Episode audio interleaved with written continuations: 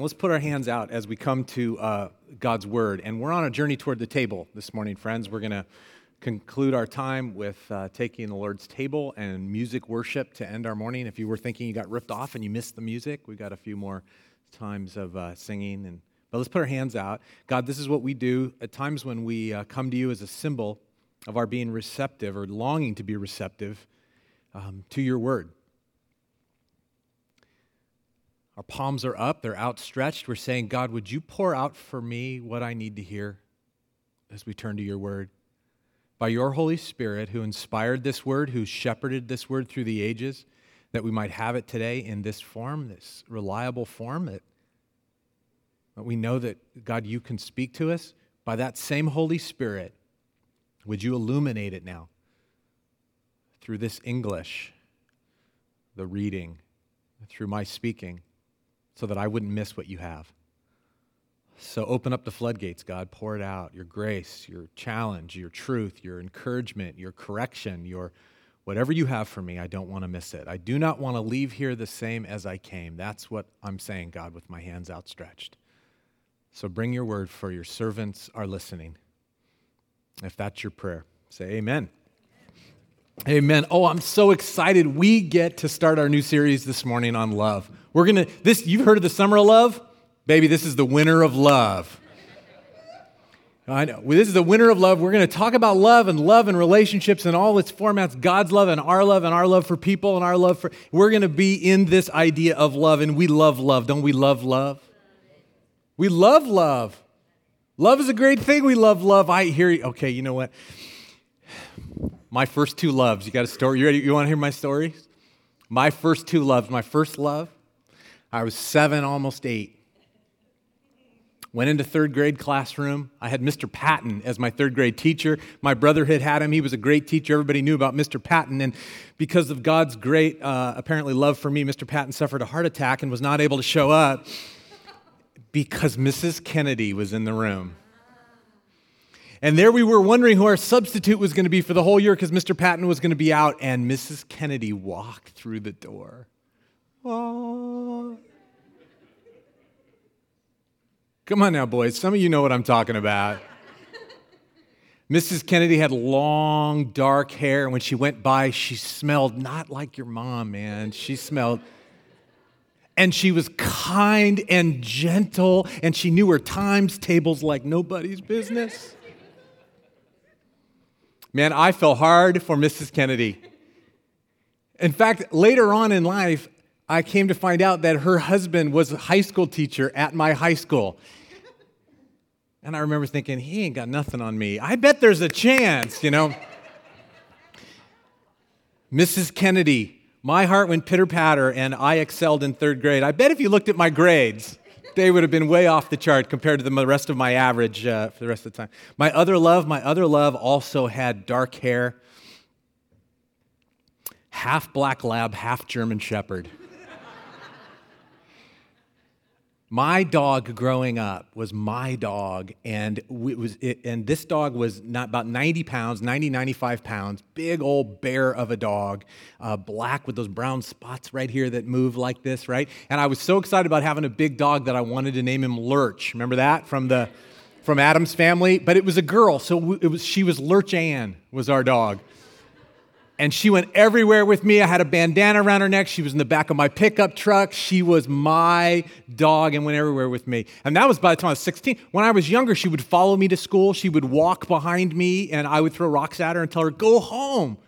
Go home. You can't follow me to school. And so she'd hide, you know, around the corner and around the parked cars. And and would then, but then, you know, I'd see her looking to see if she, I was looking at her, and then when I wasn't looking, she'd run down and keep up with me. I would one time in seventh grade when I was uh, in my math class, Mrs. McQuestion's math class, and I had walked to my junior high. It was a mile, mile and a quarter away from my house, and I thought I had ditched my dog, and I'm sitting in math class, and I'm looking at the teacher, and the door's open, and you know how when people walk by, you sort of instinctively sort of look like this. So there was a figure walking by, and I looked over, and it was my big old dog walking down the hall of my middle school. And the dog sort of did that thing where it's walking down like this and it goes like this and it goes, oh, comes in my class. my love, my lurchy baby, right? And as a kid, that dog, I remember when I was in trouble with my parents being 10, 11 years old, I would go and sit and cry to my dog and hug his big neck and go, You love me, right? Oh man, we love love. Our lives are full of those kinds of stories. When our hearts were full, when our lives were, were completely connected to, uh, to the things that made us alive, that made us happy, and that made us excited we love love. Apparently, you guys, and this is why I entitled our kind of kickoff sermon into this apparently, love really does make the world go round. Love really does make the world go round. You know, I, I, looked into this quote this week. We've heard that quote. It's sort of an American proverb, you know, love makes the world go round.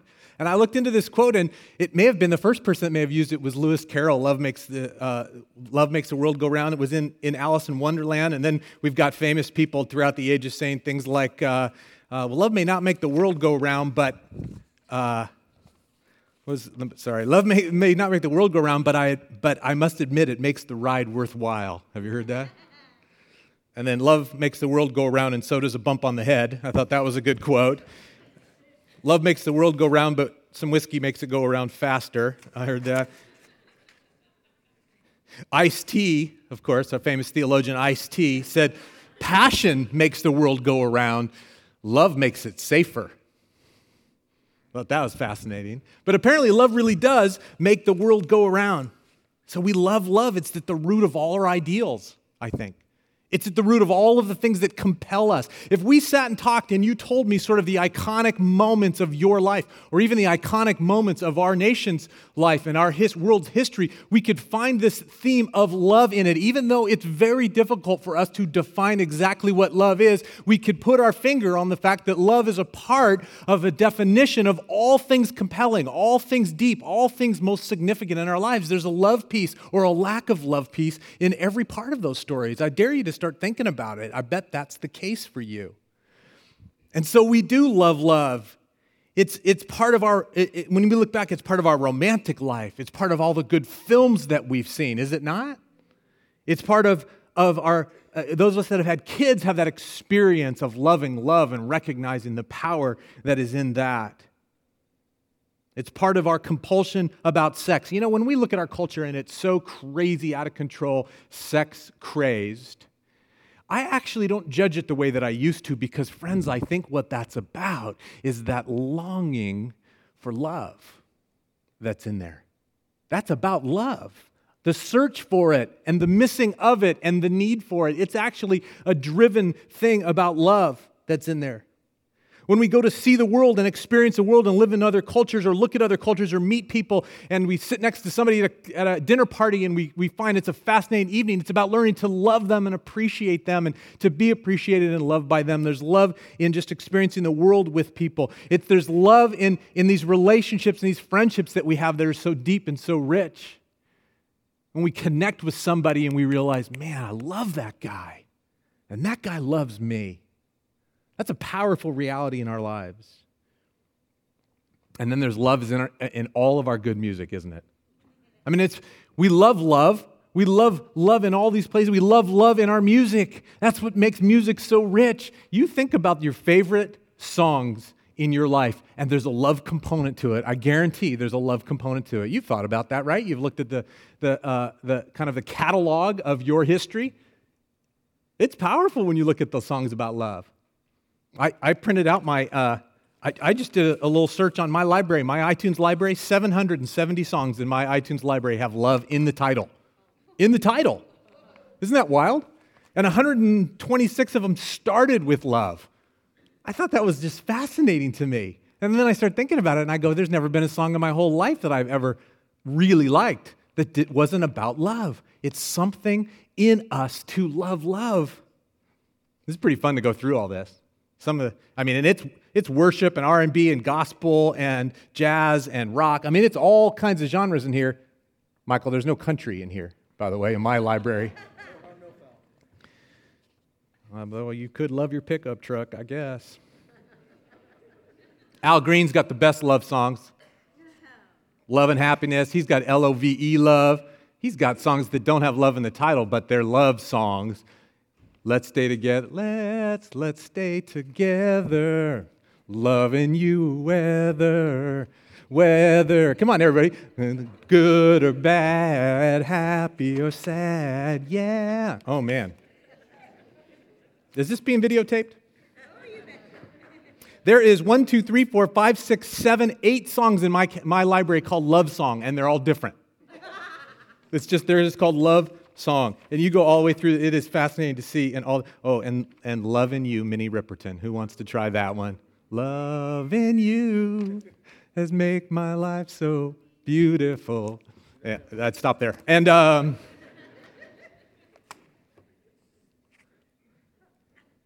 love is part of who we are. It's part of what we love. It's part of our very existence, day in and day out, from art and music and children and relationships and pain and all of it. It's part of all of it. Love apparently really does make the world go round. And friends, that is God's idea. I want to read the scripture this morning, and I want you to hear these scriptures, and then we're going to do some theological sort of underpinnings of this study of love before we come to the table, which is so appropriate. You know, when the early church took communion, they did it as part of something they called the love feast. And it means just what it sounds that they would get together and celebrate God's love for them, their love for God, and their love for one another and for the world. And they would feast.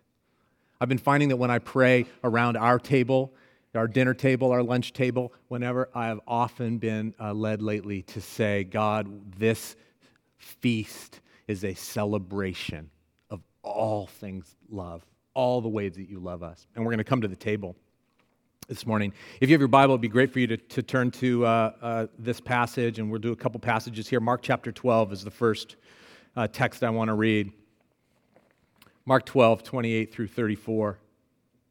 One of the teachers of the law came and heard them debating.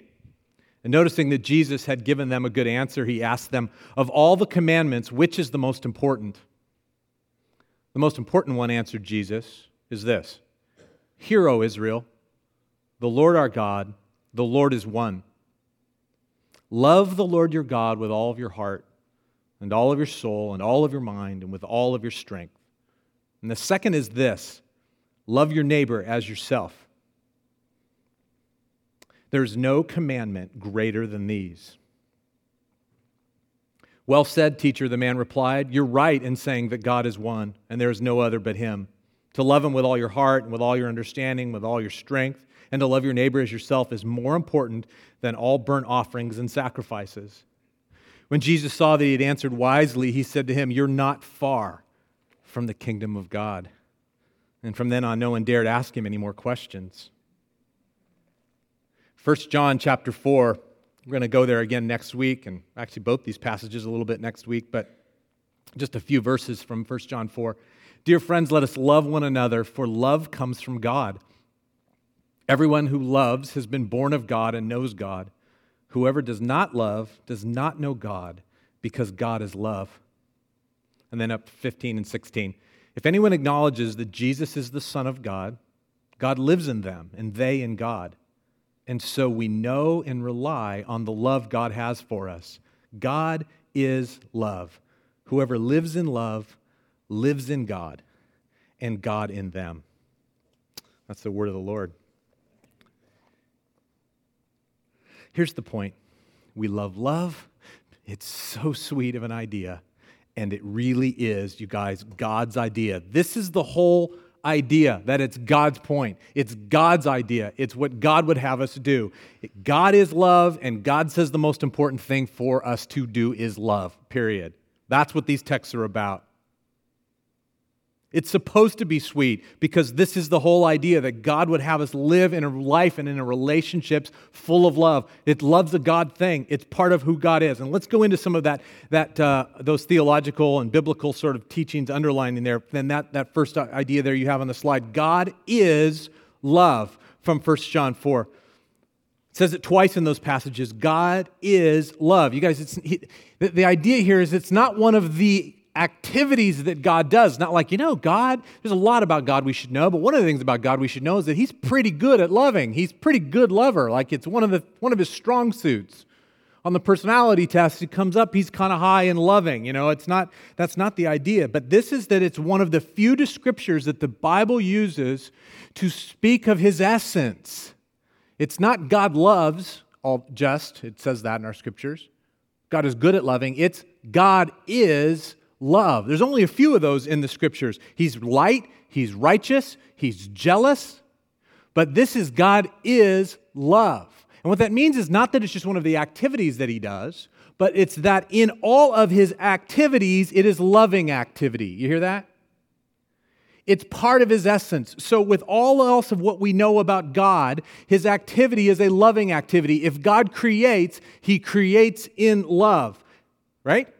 If he rules in his sovereignty and power, he rules in love. That's what he does. If he judges, he judges in love. If he speaks, he speaks in love. Now think about it when we keep if he blesses, he's blessing in love. If he withholds, dear children of God, he withholds in love. God is love. It is something we got to get our heads around when we think about life, when we think about life with God, when we think about trying to live a faithful, serving Jesus kind of life. We got to remember that God is love. It's part of the whole picture because when it comes to those moments like when God withholds, we have to know that He withholds in love. That's an anchor we have to get in because when you've been withheld something from, when God has withheld something from you, that's the temptation is to go, He doesn't love me. Do you remember that? Those of you that have had kids, when you had to take something away from your child because it wasn't good for them, and the pain that it caused you because you saw them not understanding. I remember my kids getting shots.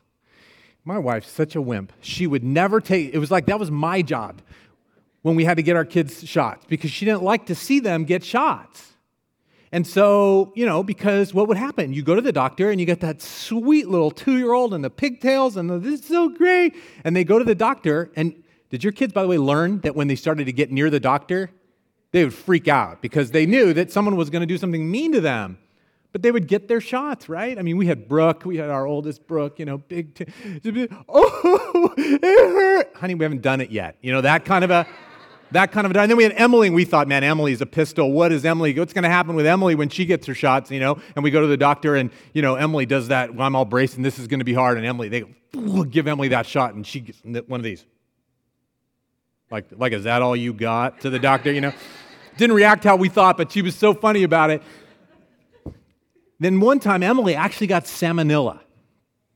So sick and I remember being at the doctor. She was as sick as I've ever seen a little kid.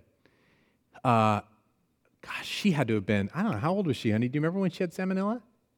Yeah, like five. And we had to go take her to get a blood test. So it wasn't the quick shot, it was the put the needle in the arm and draw the blood out, right? And I'll never forget, because Linda was at home praying, prayer support, I guess, and I was there, that I had her on my lap in the lab technician's uh, place. And the lab technician is like, could get a hold of her. So I put this arm around her, and she had her arm on that little thing, you know, and that lady stuck that thing in her arm, and Emily went through the ceiling, and I remember her being like, No! And her feet, she was kicking the technician with all, and I had one leg wrapped around the bottom of her legs like this, and my arm wrapped around her, and she was like, No! And at one awful moment in the middle of that, she turned around and looked at me like, You're in on this. And all of me inside was like, You have to do this for your good. This is out of our love. You would die without being treated for salmonella. And when God blesses and judges and rules and speaks and acts and doesn't act, friends, it's in love.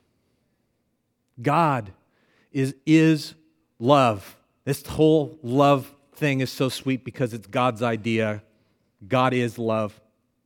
And so, by transition, and really where we go with this is if that is who He is, if He chose by His own self definition and self existence that He would be love, and He chose that we would have His nature, all of us created in His image, all of us, even if we don't know God personally yet, even if we have not embraced the good news of Jesus Christ, every single human being is in God's image, been created in God's image, friends, they have a part of that in them. That's why this whole world dreams and longs for love. And even further, those of us that have said yes to salvation in Christ, by His Holy Spirit in us, we partake in His nature. And so, if He is love, then we become lovers. Is that right? We become lovers. So, not only is He love, but by nature, we become lovers. So, one, this is the whole idea that God is love. Two, it's then also what we do. It's what we do. And this is what the Mark 12 passage is all about. These guys came to Jesus and they said, and these teachers of the law were actually very, they were all excited about this. This is a conversation you see in all kinds of uh, extra biblical literature where they were always trying to figure out how to sum up the law. And in that Mark 12 passage, the teachers of the law came The parallel passage in Matthew, it looks like maybe the guy was coming to sort of test Jesus and see if he could catch him, or maybe just test him to see if he'd come up with a good answer. But these guys would ask the question how do we sum up the law? Out of all the law and the commandments, it says in the scriptures, he, he says, what's the most important one? And you could put in parentheses there, out of all the 613 commandments, because this is how they had characterized them. There were 613 commandments in the law. Out of all the commandments, which is the greatest one? I love this question because we ask this question all the time. And our students ask this question all the time. Man, there's a lot going on here. I got all these things that you want me to be about. I got all these morals that are coming my way. I got all this Christian music. I got my youth pastors talk. I got our pastors speaking up front. I got all the biblical reading. I got all the devotional books. I got six more Christian books for Christmas. I got all these things I ought to be doing. Out of all the commandments, out of all that I should be for you, God, what is the most important one? It's a good question, don't you think? And Jesus gave a two part answer. And that two part answer, by the way, did not originate with Jesus. It wasn't like he said, Listen, you've never heard this before, but I'm going to blow your minds. It actually was one that other rabbis had already taught. In fact, parenthetically, if you look at another passage in Luke chapter 10, in that, you don't have to look at it now, but in that passage, uh, a guy came and said, Teacher, what must I do to inherit eternal life? Do you remember that question? And Jesus said, What's in the law? How do you read it? And the man said, Love God with all my heart, soul, mind, and strength, and to love my neighbor as myself. And Jesus said, Yeah, that's right, do that, and you'll know life. So it was out there already. And Jesus said, That's the stream of my thinking as well. And Jesus gives this definitive answer. And there's, it, when you look at where that answer came from, it was two scriptures, uh, Old Testament scriptures. It was part of the Shema, which was a Jewish confession of faith. Good, solid Jewish believers, at least twice a day, morning and evening, and others many, many times during the day, would quote these passages, these core passages to them. And they started, The Lord, the Lord our God is one.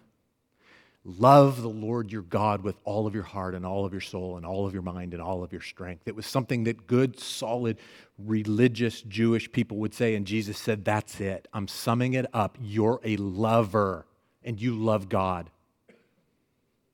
And that's just the first part of it. He said, This is what we do. We love God. Heart, soul, mind, and strength. What he means is all of us. We love God, all of us, with all of us, not just a part of us. It's all of our nature to love God? And we're going to actually answer this question and talk next week very, I hope, detailed and graphically about this question. What does it look like to love God? Because we hear that all the time. And you may look at the person sitting next to you at church, or you may know somebody who is a Christian, and the way they love God feels different than the way you feel like you might love God. And what does it look like? What does it really mean that we're called to love God? So we're going to talk about that next week, but I know that it's going to expand our notion of love. I know that loving God isn't just romantic, right? It's not a romantic thing. That's different than the way we love. It isn't the same way we've experienced human love. It can't also be full of feeling all the time. I know that for sure. Because how could you be commanded to feel something? Here's the greatest commandment you love God with all your heart. How do we do that? How do you make that happen? It so it can't just be a feeling. You can't just be commanded to feel something. So I know there's more to this, it's going to expand our notion of love. But for now, it's got to be at least this. We love God back. We love God in response to God's love to us. We love God loving Him back. We, we want His best the way He wants our best. We, we want to give our life to Him the way He gave His life to us. We want to lean into Him and know who He really is and delight in Him so that we long for Him the way that He knows who we really are and delights in who we really are. We love Him back. That's at least the beginning of understanding of how we love God. We are grateful for what God has already done. We become and we end up feeling grateful for all that God has accomplished. That's the whole idea that we, God's love, and this is what we do, at least in part, by loving God. My, um, I've mentioned my friends, uh, the Smileys, many times, and uh, it's our friend who were missionaries in Turkey, and their son has cancer and had cancer for the first time at five, and now he's 24. 19 years of multiple cancer surgeries. He now has his fourth different kind of cancer, just had another surgery. And uh, the cancer they found when they took out this tumor in his lung was not a good, um, it wasn't good news, and prognosis is pretty dim. And he writes the most powerful blog, as you can imagine, a 24 year old wrestling with 19 years of struggling with cancer. And, and in his, his first blog entry after coming out of this last surgery, he said, and he talked very candidly. In fact, I wouldn't even recommend it to some of you because maybe some of us can't even handle that kind of honesty before God. But one of the things he also said in that is he said, You don't worry about me. He goes, Because I'm experiencing a sense of gratitude for who God is and what he has given me he said, that is surpassing all my understanding. He said, I mean, in the midst of this lost, confused, scared to death, mad at God kind of a moment, he said, I'm still yet experiencing a deep love for God. He said, I mean, I mean a when the lights are off and nobody knows it in the dark, I'm smiling kind of love for God. This love thing is God's idea. He's love. By his nature, we become lovers and we love God with all of us. We'll talk more about what that means next week. And then the second thing is what Jesus said in this. He said, and the second commandment is like it. He said, You love your neighbor as yourself. There's no other commandment greater than these two. These are the two that we're going to sum up. We love God and we love Him back, is what we're, what we're doing. And we, we love people. And of course, parenthetically, is because He loves people. We become lovers. That's his nature that he's put in us. We love people because he does. That's what we do. Jesus adds to this Shema, this, this, this Jewish confession of faith, by this other Old Testament passage that says just that. You love your neighbor as yourself. And, you know, if we had time, we would go into how dramatic and different that is than the way that they conceived of loving people. But Jesus was, of course, way beyond that. Jesus even said, remember, love your enemies. He goes, Who doesn't love their people who love them? He said that in the Sermon on the Mount. He goes, But you love your enemies? But he said, Love your neighbor as yourself. When I referred to that Luke 10 passage where the guy said, Teacher, how do I uh, receive eternal life? Jesus said, How do you see the law? He said, Love the Lord your God with all your heart, soul, mind, and strength. Love your neighbor as yourself. Uh, Jesus said, You're right, go do that. Well, then that guy said, Okay, uh, who's my neighbor? Remember this? Because he's trying to figure it out. So, what does that look like? And then Jesus told the parable of the Good Samaritan. Jesus said, Well, here's a story.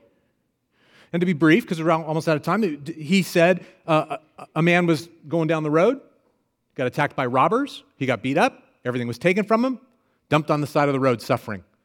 A priest comes by, and a Levite comes by two different times. Read the religious, spiritual people Priest comes by, crosses the other side of the road, goes on his way. Priest comes by, crosses, sees, sees a man, crosses the other side of the road, goes by. But a Samaritan came by, and again, many of you know that the Samaritans were a despised people. They'd goofed up the Jewish religion, they'd goofed up the Jewish bloodlines. They were half breeds, they were, they were uh, infidels in terms of the truth, and they were despised. It was an awful racism that existed in that part of the world at the time. And a Samaritan comes by, and this point of Jesus' story, goes to the man, binds up his wounds, put him on, puts him on his own donkey, takes him to an inn, gets him cared for, leaves money so that his further care is taken care of, And, uh, and then Jesus says, And so which one of these three do you think was a neighbor to the man who had been robbed?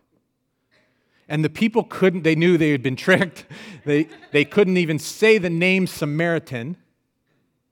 So they just said that the one who had mercy on him. And Jesus said, You go and do likewise. And so, forever for us, Jesus has defined our neighbor as being the one who needs mercy, but also in that whole encounter, Jesus said, You go and do likewise. The neighbor, one neighbor is a neighbor to the other, is the Samaritans. And Jesus said, Your enemies and those who need mercy, they're your neighbor, just like you thought. Your neighbor was your neighbor, and your brother was your neighbor, and your spouse was your neighbor, and your child was your neighbor. And so Jesus has forever said that the one, all of these, everyone with whom we find ourselves in the world is a, is a neighbor, and we are lovers. And it's so echoing the most famous verse we all know For God so loved the world we love because God loves. It's his whole idea. Let me conclude with this. In the text in Mark 12, the man, he heard Jesus say this, and he goes, Wow, yeah, I think you're right. You're right in saying these things. And he quoted his version of that idea of loving God and then loving other people. He quoted his version of it.